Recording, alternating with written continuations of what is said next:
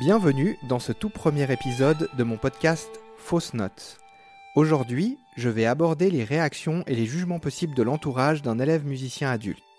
Avant toute chose, je tiens à préciser que cet épisode ne vise en aucun cas à devenir une forme de tribune contre l'entourage. Beaucoup parmi nos proches ne chercheront pas à critiquer, certains offriront des encouragements, voire une admiration sincère. Et de mon côté, j'ai eu la chance de recevoir plusieurs retours positifs dès le départ. Mais malheureusement, on a souvent tendance à mettre en lumière les retours négatifs, et ça m'a poussé à développer des stratégies pour leur faire face.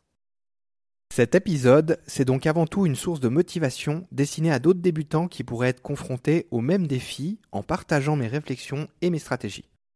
Mais revenons à ce premier obstacle, cette confrontation au jugement des autres qui se manifeste parfois avant même d'avoir posé ses doigts sur un instrument. Ce n'est qu'une activité pour les enfants. Tu as commencé trop tard. Cela ne rapporte rien. Tu n'as rien d'autre à faire. C'est super difficile. Ton conjoint te supporte encore. C'est une perte de temps. Tes voisins ne se sont pas encore plaints. Tu n'iras pas très loin si tu n'as pas commencé à l'âge de 4 ans. Tu as le temps de t'entraîner tous les jours.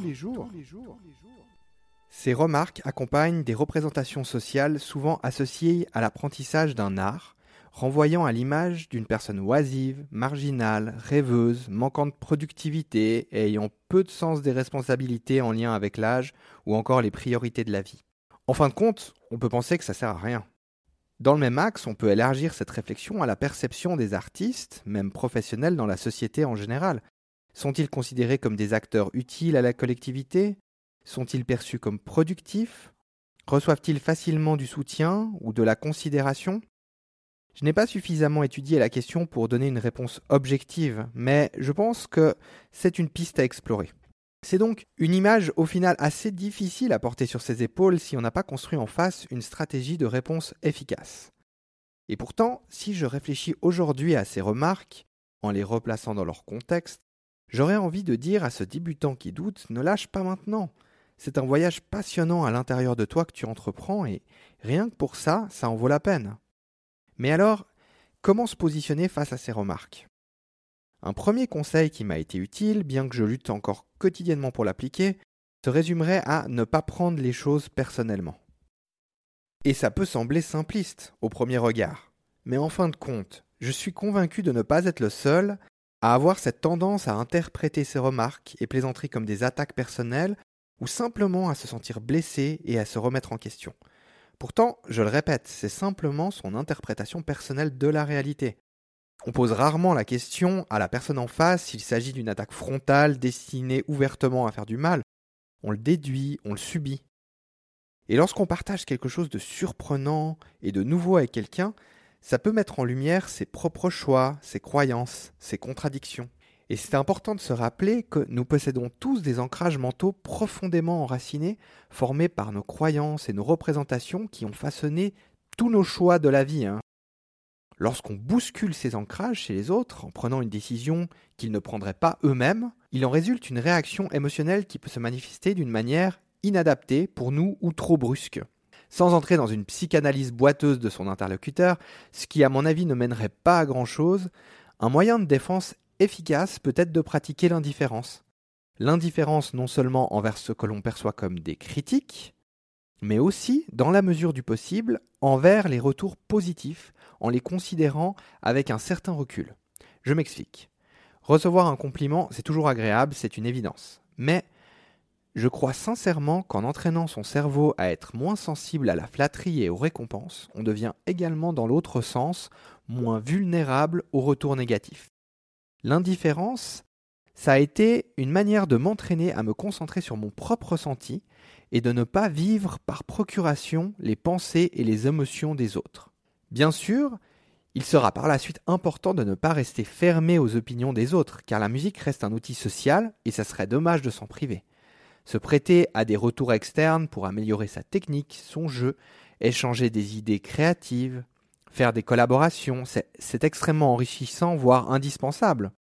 Cependant, à un stade d'insécurité initiale, je pense que ce conseil peut être utile ou peut aider à modérer ses propres réactions en fonction de la situation et de choisir si l'on est dans une démarche d'écoute ou si l'on décide de se protéger à ce moment précis. Et je n'invente rien ici.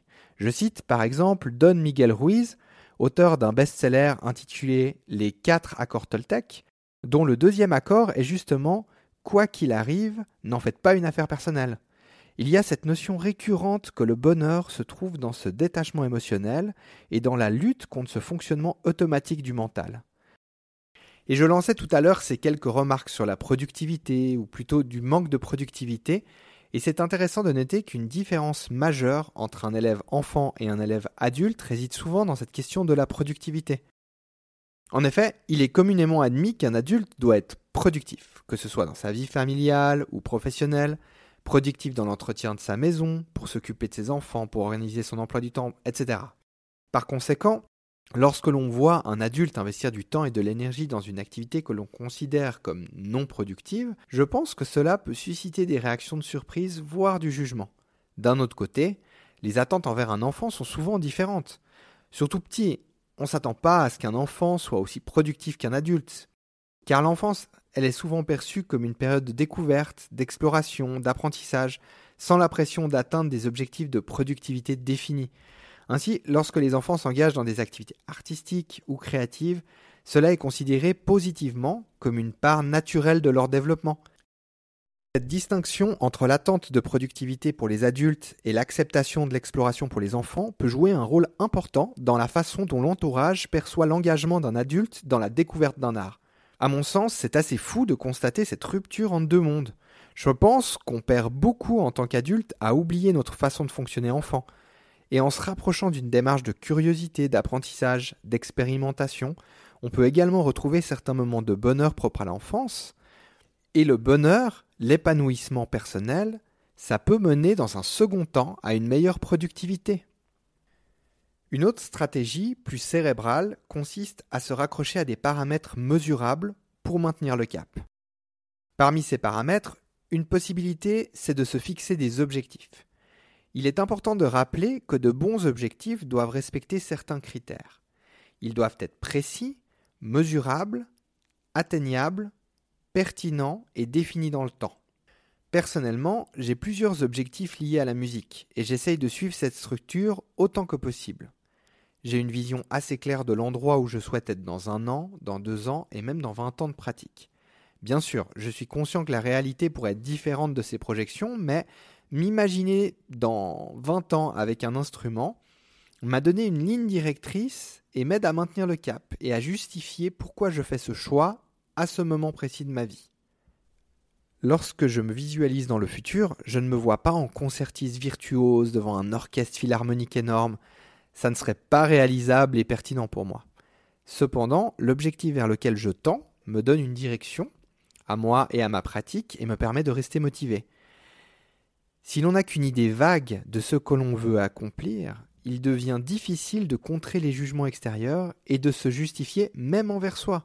C'est pourquoi il est crucial de se méta-analyser, de prendre du recul et d'établir des objectifs clairs et définis. Peut-être même de les noter noir sur blanc sur un papier. C'est très certainement aussi bénéfique de se fixer des objectifs intermédiaires avec des petites victoires d'étape pour maintenir sa motivation et célébrer chaque progrès réalisé. Dans la même direction, en plus de ces objectifs personnels, on peut aussi lister clairement les bienfaits propres à cette activité pour se convaincre de l'utilité du processus global. À titre personnel, j'en vois plein, mais en voici quelques-uns qui me parlent particulièrement, notamment au travers de mon regard de physiothérapeute. Le travail de la mémoire. Pour moi, le travail de mémoire, c'est un pan entier de l'histoire de la musique. On peut difficilement dissocier l'un de l'autre. Que ce soit pour l'apprentissage des gammes, le déchiffrage d'une partition, le perfectionnement du solfège, ce sont toutes des activités qui stimulent notre cerveau et notre mémoire. La musique traditionnelle irlandaise, c'est un bon exemple de cette tradition de mémoire collective dans la musique, où tout se transmet par voie orale et rien n'est écrit. Les neurosciences s'intéressent de près à cette thématique en recherchant des bienfaits de la musique sur le cerveau et en déliant les croyances des faits scientifiques. Et c'est maintenant clair que l'apprentissage d'un instrument va globalement stimuler la neuroplasticité, muscler le cerveau.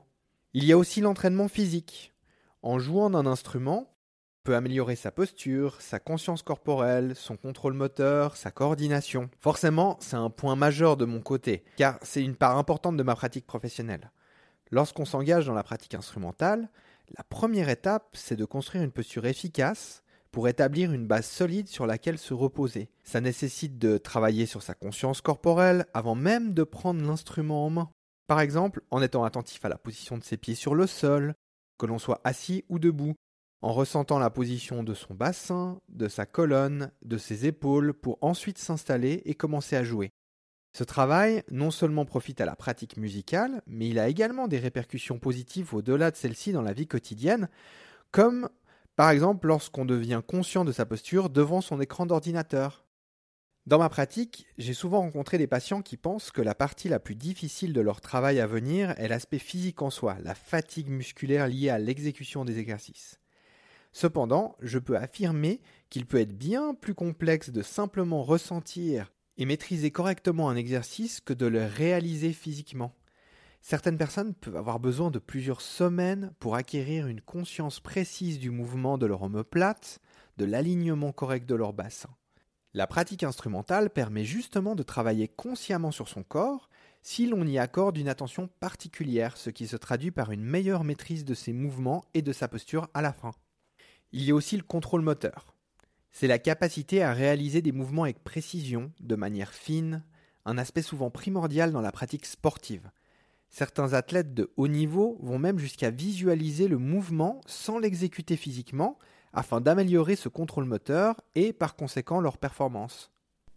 En musique, ce contrôle moteur se manifeste de manière plus subtile. Nous travaillons sur des micro-mouvements des doigts, un placement du poignet, et plus généralement des membres supérieurs, voire inférieurs pour certains instruments, le tout en coordination. Nous devons coordonner le travail des deux mains de manière indépendante, mais parfois aussi celui des pieds, en particulier dans le cas du piano ou de la batterie par exemple. Cette activité stimule notre cerveau d'une manière nouvelle, aidant à construire de nouvelles voies neuronales et améliore à la fin notre motricité. Pour donner un exemple plus concret, je peux évoquer mon expérience personnelle. En raison de mon hyperlaxité au niveau des doigts, mes articulations peuvent dépasser l'amplitude habituelle physiologique, ce qui dans ma pratique en thérapie manuelle engendrait parfois des difficultés de contrôle, des douleurs principalement au niveau de la base du pouce.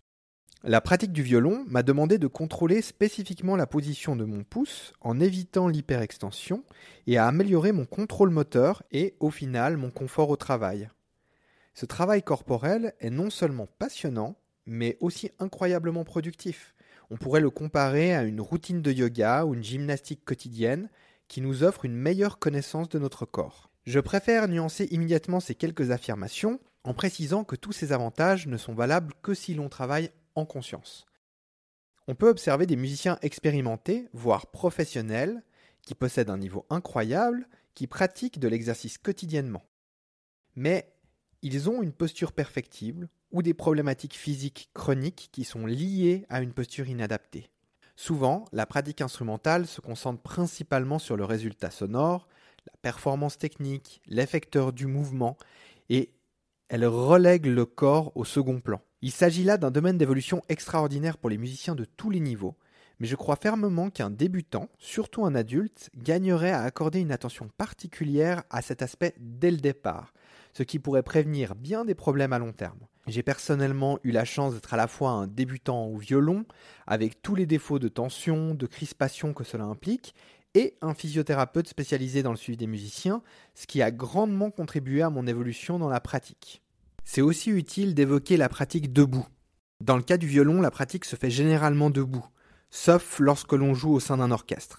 Certains instruments, comme le piano, requièrent d'être assis. Cependant, si vous avez la possibilité de travailler debout dans votre pratique instrumentale, faites-le. C'est vraiment quelque chose de précieux. Nous passons tous énormément de temps assis, et c'est pas idéal ni pour notre colonne ni pour nos articulations.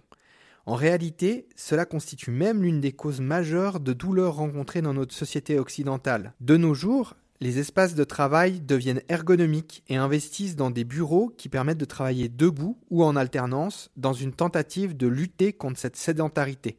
Travailler debout, avec la possibilité de bouger et de varier les appuis, d'utiliser l'appui dans le sol pour transmettre la force au-dessus, peut sembler fatigant dans un premier temps, mais peut apporter un véritable confort et un travail physique extrêmement bénéfique au quotidien.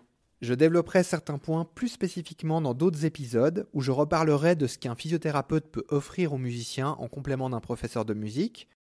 Je vais maintenant aborder un dernier point qui m'a beaucoup plu dans la pratique instrumentale dès le départ et qui est très à la mode actuellement, c'est l'instant présent. Promis, je ne vais pas rentrer dans des méthodes spirituelles ou du développement personnel bon marché, mais je vais aborder de manière générale cette idée très présente dans beaucoup d'approches qui prônent le bien-être et la recherche du bonheur. La pratique instrumentale requiert d'être très présent. On ne peut pas jouer juste, en rythme, en pensant à ses courses ou à ses factures. Peut-être que certains le peuvent, mais en tout cas pas moi. D'autant plus lorsque l'on est un débutant qui doit se concentrer sur beaucoup de paramètres de consignes simultanées. D'ailleurs, c'était assez amusant pour moi de constater régulièrement que si je faisais une erreur dans mon jeu, je commençais à penser à cette erreur en continuant à jouer et que la suite devenait complètement chaotique à cause de ce manque de focus non pas parce que je ne connaissais pas la suite, mais uniquement à cause de cette déconcentration momentanée. Je n'imagine pas ce que cela donnerait en pensant à mon programme de la journée ou en laissant d'autres pensées parasites prendre le dessus sur ma concentration. La méditation, le yoga et même la philosophie s'intéressent sur l'ancrage dans l'instant présent. Et je pense qu'une activité physique peut être une bonne alternative cohérente à ce type d'entraînement mental. Après tout, combien de personnes vont faire du sport pour se vider la tête, pour se défouler? Qui n'a pas connu ces moments où l'on jardine, où l'on lit un livre, où l'on cuisine et qui nous aide à se sentir mieux? La musique, elle a cette force de nous ramener à l'instant présent assez rapidement dans la pratique, sur une simple note, sur le travail d'un coup d'archet, sur une petite gamme méditative.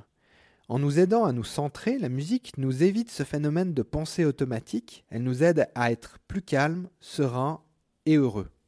Donc revenons à mes affirmations initiales. Non, ce n'est pas une activité destinée uniquement aux enfants. L'enfance, elle offre son lot de facilités bien connues, mais également de difficultés, et c'est un chemin différent, incomparable selon moi. Oui, dans un premier temps, et uniquement au départ, ça apporte peut-être peu à la collectivité, mais ça apporte énormément pour soi. Et en étant heureux, on est peut-être plus productif le reste du temps et disponible pour les autres ou pour son travail. C'est une activité pleine de défis, de difficultés, mais avec de la motivation, elle n'est pas insurmontable. Et il y a beaucoup, beaucoup de musiciens débutants adultes, dont de nombreux retraités. Et par rapport au temps, le temps que cela prend, c'est relatif. J'en parlerai dans un autre épisode dédié à la gestion du temps, mais à mon sens, c'est avant tout une question d'organisation. J'espère que mes pensées ont apporté quelques pistes et éléments de réflexion. J'espère qu'elles donneront du courage et de la motivation à d'autres musiciens adultes qui débutent dans le prochain épisode, je parlerai de la peur du jugement des autres ou de la confiance en soi.